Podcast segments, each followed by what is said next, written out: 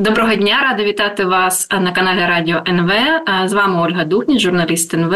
І сьогодні я хочу представити нашого шанованого гостя. Це азербайджанський військовий аналітик Агіль Рустам Заде. Він співробітник аналітичного центру СТЕМ. І сьогодні він буде з нами говорити ну майже на другу річницю великої війни Росії з Україною. І я дуже рада вітати його в нас. Доброго дня, Агіль. Э, здравствуйте, Ольга. Э, рад приветствовать вас и вашу аудиторию. А скільки Гіль в нас гарно розуміє українську мову, але ще не спілкується, ми далі продовжимо російською мовою. И а, я хочу сказать, Игорь, что последний раз мы с вами говорили как раз а, в конце 2023 года, мы подводили определенные итоги, и тогда вы дали прогноз, что где-то да, а, к концу марта Россия может продвинуться максимум там, на 12 километров, захватить какой-то населенный пункт, и мы видим, что в принципе ваш прогноз там, да, с какими-то приближенными моментами сбывается, и может быть мы сегодня сможем с вами задать очередную временную рамку того, что будет происходить в следующие, может быть, несколько месяцев на театре военных действий. А, но начать я хочу с, важной для, для, с важного для Украины события. Это смены военного командования, которое обсуждается активно в Украине. Сейчас все присматриваются к новому главнокомандующему Александру Сирскому. Вот для вас, насколько важным и принципиальным есть смена военного командования и насколько она рискована, поскольку для украинцев она кажется такой рискованной? Э, вы знаете, э, часто э, этим особенно грешат медиа, не вдаваясь в подробности, не вникая в суть дела, начинают разгонять как бы эти тематики. Дело в том, что военный организм, государственный организм имеет свою систему баланса и сдерживания. Чтобы, скажем, э, заболевание, либо э, по какой-либо причине не отсутствие на работе не приводило к торможению управленческой работы в государстве. И поэтому я считаю, что это сильно, сильно раздуто. Но вы сами видите, что назначаются новые люди – и эти люди не со стороны, это же не гражданские люди пришли на генеральские должности, а это боевые генералы, боевые полковники, которые показали себя креативными, показали свои э, навыки в боевых действиях. Поэтому я тут очень мало риска вижу.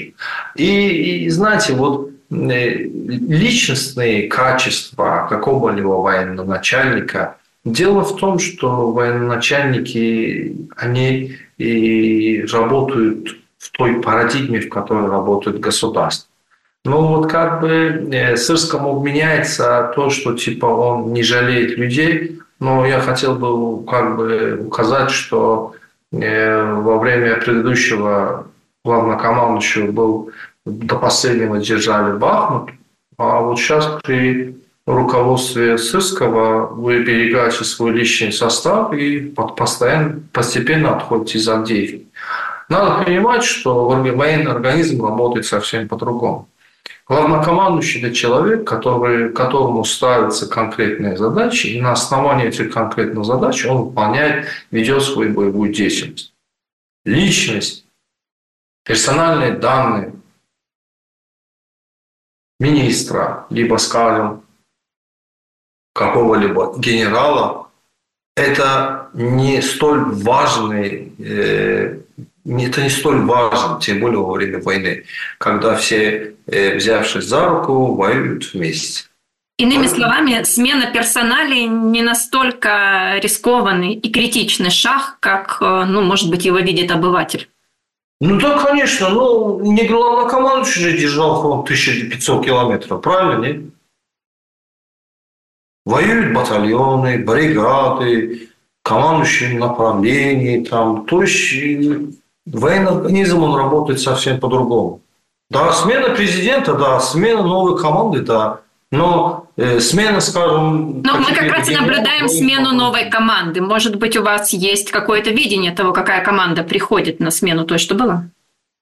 Э, видение есть. Видение есть. И это не только э, видение военных, это видение гражданского, как бы, гражданского населения, видение, это даже уже перешло даже на видение НАТО.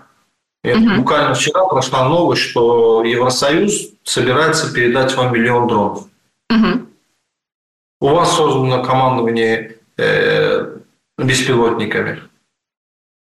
К э, руководителю главнокомандующему назначены два новых э, полковника, грамотных человека, креативных человека, которые будут курировать, один будет курировать Э, беспилотники, другой, э, как бы, другое направление. Ваша армия э, приняла решение и выдвинула вперед людей, которые будут склонны к принятию новых решений, как военно-тактического, как и военно-технического направления.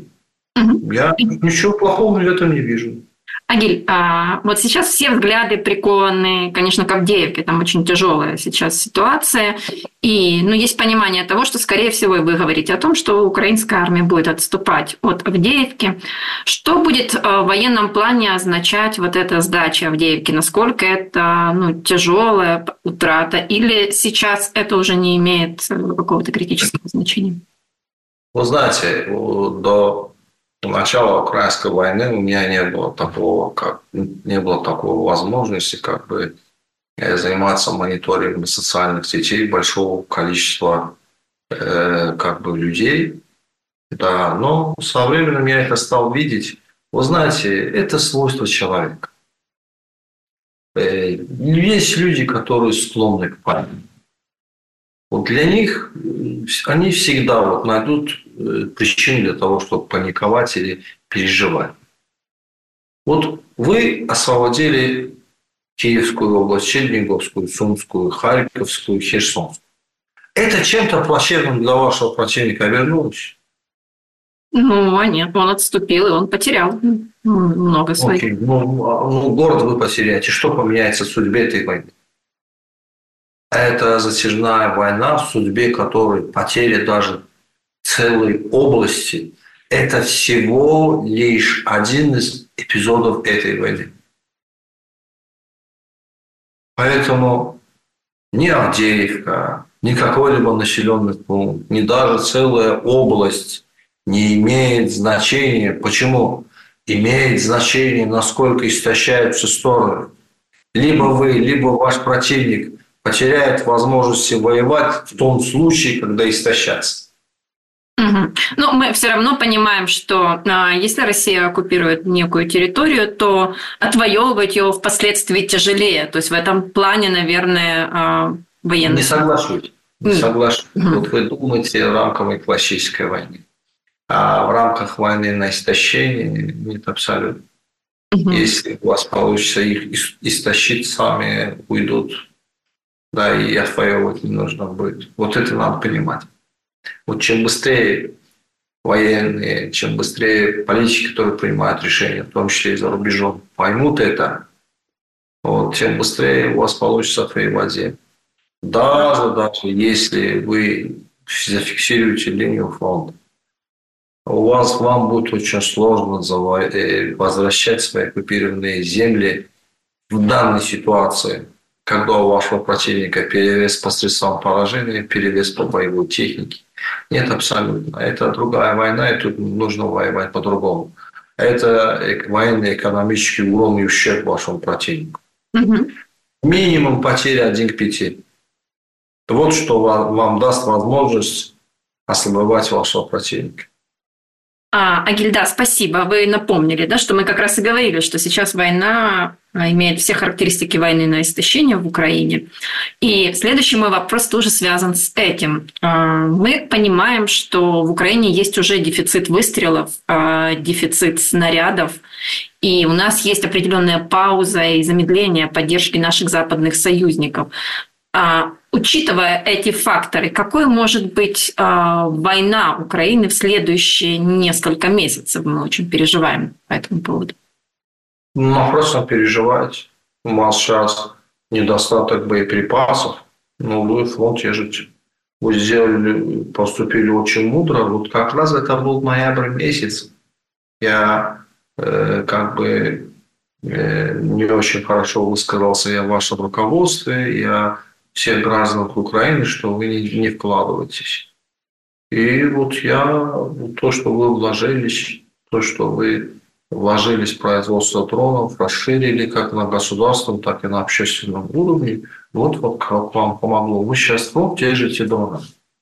Угу. Вы отстреливаете в пять раз меньше боеприпасов, артиллерийских снарядов, чем ваш противник. Но вот э, преимущество дронов вам позволяет держать фронт. Насколько, в принципе, э, дроны компенсируют отсутствие артиллерии вот в этой войне? Ну, как мы видим, очень успешно. Как мы видим, очень успешно. Другое дело, что если были бы артиллерийские снаряды, у вас был бы совсем другой градиент истощения. Вот, скажем, если у вас э, была бы возможность э, отстреливать 10 тысяч артиллерийских снарядов в день, возможно, что вам не пришлось бы оставлять Авдеевку. Но из-за того, что вы не можете наносить столько урона вашему противнику, вы вот как бы вынуждены отступить в Авдеевке. Ее обступили 7 бригад, там 7 бригад работают. Но вот если у вас было бы приличная артиллерия и больше дронов, вы переломали бы все эти 7 бригад. Угу. А, я хочу задать еще такой один частный вопрос. А, я читала аналитическую статью австралийского генерала Мига Райна, который анализирует, как адаптируются к этой войне и Россия, и Украина. И он говорит о том, что ну, Россия тоже пытается адаптироваться к вот этой атаке Украины, в том числе они а, создают для своей бронетехники вот эту вот пластинчатую броню, так называемую. Вот насколько она действительно защищает от украинских дронов, от поражений? Нет, но, э, знаете, скорее всего, в военном деле революция и должна быть пересмотрена роль боевой техники на поле боя. И не имеет значения, какая броня будет, сколько миллиметров будет броня. Это всегда было так, извечная борьба меча и щита. Угу. Удлинялся, удлинялся меч, становился более широким щит. Ну, пластинчатую броню поставить будет э, боевое средство поражения, которое будет пробивать эту пластинчатую броню. Э, на, раньше на танках во время Первой и Второй мировой войны была гомогенная броня. То есть она э, сплошная, да, на единой цели, целой, да. Видели, не помогает. Потом ставили, ставили ставить комбинированную броню. На нее тоже нашли управу. Нет, нет, нет. Это, угу. Это... Когда перейдем да, а, к более такому глобальному вопросу, мы видим, что наш ключевой партнер Соединенные Штаты Америки, он задерживает военную помощь Украине. Есть очень много разных а, голосов о том, когда она будет дана и будет ли она вообще дана. Насколько мы сможем вести войну по всей этой линии нашего фронта, если американская помощь все-таки в этом году не придет к нам или придет с существенным опозданием? И какого рода это будет война? Несомненно, вам нужны и средства поражения, и ракеты к ПВО, и в каком-то, в каком-то степени бронетехника, артиллерия, артиллерийские боеприпасы – а вот, э, то есть, надо понимать, что вместе с Евросоюзом Украина сможет защищаться. Сможет защищаться, держать фронт. Э, но война, скорее всего, получит неопределенный период истощения. Потому что Соединенные Штаты Америки имеют совсем другие финансовые, экономические и военно-технические возможности. Но, скорее всего, тех возможностей, что вы накапливаете, начинаете производить, вот, и даже в, стране, в странах Евросоюза уже переходит на круглосуточный режим работы, да, скорее всего, как бы у вас будет обстановка получше, будет больше ресурсов, соответственно, и больше возможностей наносить урон военный и экономический. Да, даже без американской помощи ситуация кардинальным образом не изменится. Другое дело, что давайте присмотримся к началу 2025 года. Угу. Думаю, что тут будет очень важно назначение нового президента Соединенных Штатов Америки. Трамп часто делает различные заявления, которые критикуют, но я бы сказал, что в его словах есть доля правды. Когда, когда минимальный вклад в оборону стран должен составлять 2%, а некоторые страны хитрят. Они не, не, не вкладывают свои 2%, склад, скажем, вкладывают 1,3, а эти 0,7 э, государство э, тратит на другие нужды, а они внутри государства, у них все окей, а они отличные парни, а безопасность от этого хромает. Частично в словах Трампа правда есть.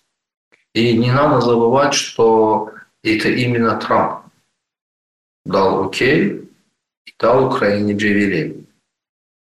Поэтому я считаю, что э, при, приход Трампа, э, возможно, тут два варианта. Либо он будет заставлять обе стороны идти на взаимные уступки путем переговоров. Но если он увидит, что Российская Федерация вообще как бы э, ни на какие уступки не идет, либо, скажем, еще большие требования выдвигает, он поймет. Он может завалить вас оружием. Да, тут этот фактор политический, он для нас очень сейчас непонятен, да, да никто не знает, да. как будет действовать да. Трамп. Но да. я еще раз просто подсуммирую то, что вы сказали. В принципе, того, что сегодня поставляет э, Евросоюз, другие партнеры Украины, может хватить на то, чтобы Украина вела эту войну на истощение, но война существенно затянется и будет не такой интенсивной. Правильно я вас поняла? Ну, тут, тут есть нюанс. Тут есть нюанс. Большинство средств противовоздушной обороны, э, ракеты к ним американского производства. Да. Поэтому желательно, чтобы Америка приняла этот пакет военной помощи. Мы все очень этого хотим. А, если мы посмотрим в целом на войну, и мы об этом с вами тоже говорили в предыдущем интервью, Украина лучше учится и адаптируется к этой войне в тактических э, вещах, а Россия лучше, мы видим, адаптируется к этой войне стратегически, перестраивая свою экономику, свой военпром определенным образом, и затягивание этой войны, наверное, вряд ли играет нам на руку. Вот какой должна быть э, такая стратегическая адаптация Украины к этой войне на истощение? И что мы делаем, чего, может быть, мы не делаем. Я вас прекрасно понял. На стратегическом уровне, и это, и это кстати, вот э, то, в чем я упрекал прошлое военное командование, это то, что желание побольше людей использовать в армии. Я был противником этого пути. Как мы видим, без мобилизации нормально справляетесь. Если был бы снарядом, все было бы даже намного лучше. Ну, скажем так, очень устают военные, которые без ротации, без... Ну, я о мобилизации. Угу. Ротация важна, важна. Ротация важна. По боевым документам больше 45 суток военнослужащий должен стоять на передке. Он истощается и морально, и физически. Речь не о ротации.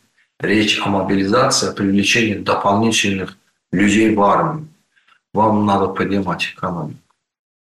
Вам надо поднимать экономику, вам надо создавать такие условия, чтобы все, кто уехал, они вернулись, чтобы они вкладывались в экономику, чтобы ваша экономика росла. А по вооружению, по методу ведения боевых действий, я сейчас вижу, что как бы все нормально. Вот единственное, вот к вам надо как бы усиливать экономику. Потому что во многих местах уже чувствуется нехватка рабочих рук. А если будет еще одна волна мобилизации, то у вас, вашей экономике будет очень трудно. Это надо держать экономику. Экономика в военное время, она также война, также важна, как и, и нам, такая война, не краткосрочная. Экономика выходит по важности, выходит на тот же уровень, что и, скажем, проведение боевых действий. Потому что это все деньги. Ну, и тут вот я хочу с вами тоже обсудить, раз мы уже заговорили о мобилизации, это болезненный действительно вопрос сейчас в Украине, что мы понимаем, что даже при том, что мы ротируем армию, при том, что мы меняем людей на поле боя, мы понимаем, что все равно есть утраты, все равно есть ранения. Воюют у нас люди ну, такого достаточно зрелого уже возраста. Исходя из этого всего, наверное, все-таки мобилизация должна быть. Вот на ваш взгляд, какой она может быть? Может быть, какие-то основные принципы этой мобилизации? И, знаете, вот есть несколько, несколько способов, методов мобилизации. Есть общая мобилизация, где, скажем, мобилизуется все боеспособное население. Есть частичная мобилизация.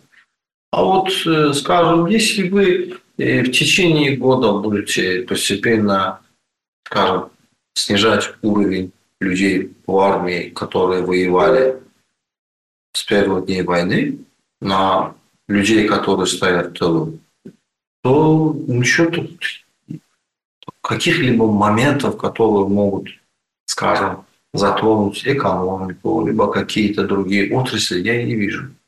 То есть, ну, как бы через каждые два месяца, три месяца, скажем, на 5%, на 10% обновляется э, боевой состав армии.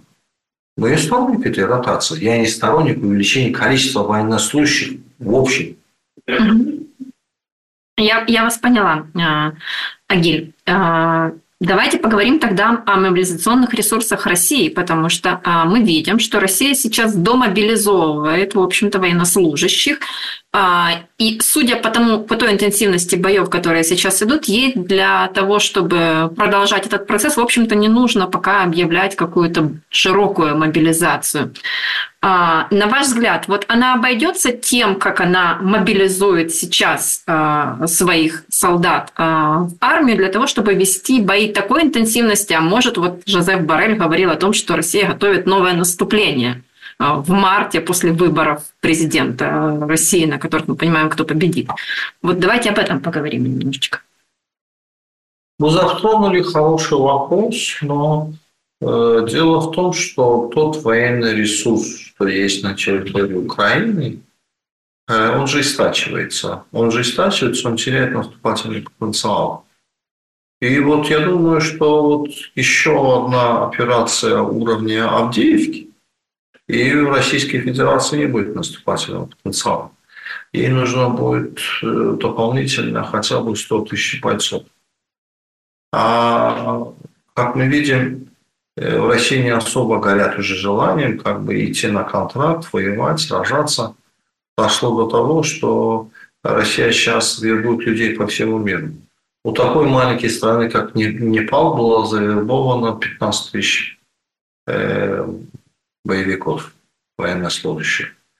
Поэтому вот если они смогут как бы ну вот сейчас мы видим некоторые заявления российской стороны о том, что они планируют мобилизовать еще 400 тысяч. Это реалистичный план в течение года? И в течение года, что смогут. В течение года смогут. Да. Но давайте посмотрим разницу между военным ресурсом, который заходил на территорию Украины, и тот ресурс, который находится в Украине сейчас. Есть очень большая разница, это разрыв между боевыми возможностями, между наступательным потенциалом. И, соответственно, э, наступательный потенциал вот той четвертотысячной группировки, которая будет воевать в конце, скажем, Украины или в начале осени, или зимы, он будет совсем другим он будет совсем другим. И я думаю, что э, ударный потенциал украинской армии, я считаю, что вот к началу осени он будет совсем другим, чем сейчас.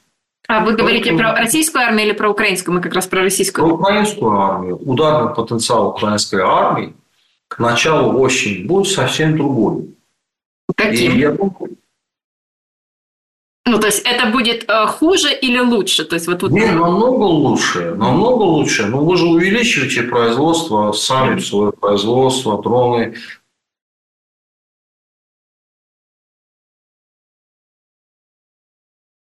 Это же скачок.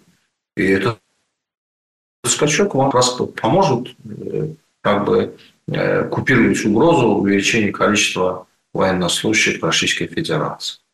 Угу. А, такой еще дополнительный вопрос. Вот глава украинской разведки Кирилл Буданов, он говорит о том, что наступление российской армии может закончиться в марте, вот то, которое сейчас происходит. Вот как бы вы прокомментировали вы слова, что он имеет в виду? Ну, я как бы тоже согласен, и я вот как бы устанавливаю временные рамки, я это имел в виду, что наступательный потенциал российской армии э, к концу марта, середине апреля он иссякнет. И тогда им нужно будет вновь готовить очередную да, потенциальную. Да, угу. да. А, вообще... Без а мобилизации, без мобилизации, вот то, что мы сейчас видим, это максимум, на что способна российская армия. Угу. А давайте тогда я, может быть, чуть шире задам вопрос. А на что сегодня у России есть ресурсы, а на что нет в этой войне? Как она ее будет вести?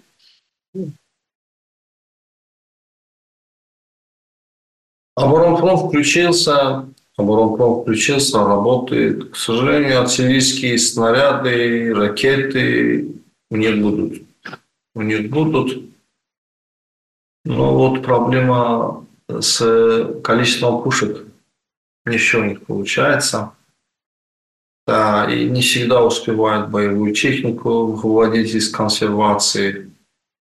Вы знаете, скорее всего, нужно украинской армии выйти на уровень соотношения потерь между 1,5 и 1,10. Тогда российские ВПК не сможет возместить уничтоженную технику, уничтоженную систему вооружения. Надо понимать, что есть паритет сил. Им нужно очень серьезный рост производственных мощностей, военно-экономических, финансовых мощностей, это актуально для обеих сторон, чтобы добиться какого-то ощутимого перевеса сил. Мы еще поговорим об... Угу. Ни одной из сторон нет этой возможности. Мы еще немножечко позже поговорим об украинском ресурсе. Я хочу э, дополнительно спросить. Вот недавно Россия ударила по Украине ракеты «Циркон», которые они продавали как свою новую разработку. И давайте поговорим о том, насколько ее заявленные характеристики действительно отвечают э, тому, что мы увидели, и, в принципе, насколько сейчас Россия э, имеет потенциал, чтобы изготавливать гиперзвуковое оружие, оружие, которое может, э, можно назвать оружием такого да, нового поколения. Вы знаете, мы встретили какого-то ну, вундерваффе какой-то встретили, потому что те рендеры, те заявления, те снимки, которые нам предоставлялись, это было совсем другое. А мы тут встретили какую-то смесь ракет, противокорабельной ракеты «Оникс» и э, этого калибра. Это что-то непонятное, конечно. Да, возможно, это какой-то экспериментальный образец. Возможно. А написать на нем лазером, что это 3М22, это не составляет труда. Дело в том, дело в том, что проблема создания и применения гиперзвукового оружия без ядерного, без ядерной боевой части, она сильно осложнена. И при полете на гиперзвуковых скоростях более 5 махов Вне атмосферы эта же ракета может летать со скоростью 20 махов. Некоторые говорят, что они на 30 махов летают. Но когда они опускаются на высоту более 7 километров, где плотные слои атмосферы, температура и плотность воздуха возрастает до такой степени, что она напоминает лаву. Угу. В настоящее время высокоточных систем наведения, которые работ, смогли бы работать в таких условиях, нет. И не предвидится. Угу. Да, некоторые заявляют, что они создали гиперзвуковое оружие, там стоят э, курсовые системы. Китайцы отстреляли и промазали на 40 километров. Да, но я считаю, что с тем, что пальнули россияне, тут еще надо будет разобраться, потому что она не летела на гиперзвуковой скорости. Попала куда-то никуда. Поэтому и вот сильно дефрагментированные обломки. Поэтому сложно будет что-то сказать. Ну, а в целом, как вы оцениваете потенциал а, России а, производить оружие, которое может быть конкурентно тому, что производят э, западные союзники Украины? Ну, как мы, показывали, как мы видим, в принципе, военные эксперты знали и раньше, э, отстающая технология страна не может создавать конфликтоспособное оружие. Если вы не можете делать современные системы наведения, современные чипы, там, программное обеспечение, еще не можете создать современное оружие. И мы видим их характеристики. Мы видели Искандер, мы видели Чинжал, который долгое время обозначался как гиперзвуковой. Вот так. Не считаю, что это представляет какое-либо серьезное оружие, э, которое может создать очень большие проблемы э, для Украины. Возможно, что это было испытание какого-либо образца. Угу. А, давайте поговорим теперь о Украине. А, что Украина может реально создавать в рамках своего, своего ВПК сейчас, да? А что а, скорее, ну, наверное, какие-то фантазии. Сейчас очень много разных точек зрения на этот вопрос. Вот, на ваш взгляд, вы, что вы уже, вы уже создали. В вашей войне куется военная тактика и военная техника будущего ну, скажем, применение морских дронов – это ваше ноу-хау. И при э, скажем, увеличении их возможностей вы можете держать под прицелом все черное море. Э, воздушные дроны, э, они у вас лучше, эффективнее. Да, у России есть ланцет, который может воздействовать на 40 километров. Они его используют иногда эффективно, но на поле боя это 20-километровая зона. Вы активнее и наносите больше урон. И я думаю, что по мере роста возможностей ваших воздушных дронов и плюс антидроновых средств.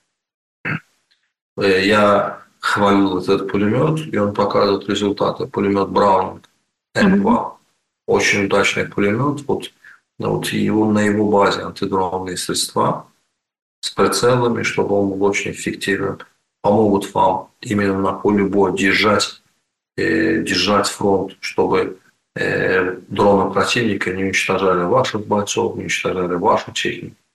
Ну, в принципе, вы наработаете над этим. Вот я вижу кадры э, самоходной артиллерийской установки сопровождаются хамберами с пулеметом. Они стоят и как бы смотрят небо.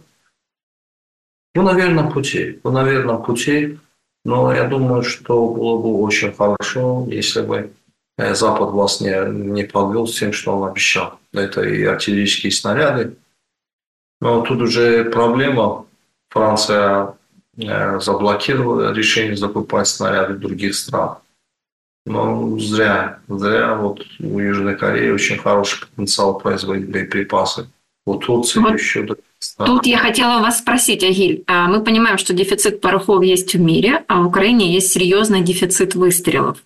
Насколько такая страна, как Украина, с ее актуальным ВПК, в принципе, может изготовить выстрел в рамках своей, своего ВПК? Это будет сложно. Потому что если я дрон можно выпускать у кого-то в гараже, артиллерийский боеприпас с нуля делать, это нужно централизованное производство и его россияне уничтожили. Желательно, чтобы артиллерийские выстрелы приходили за границей.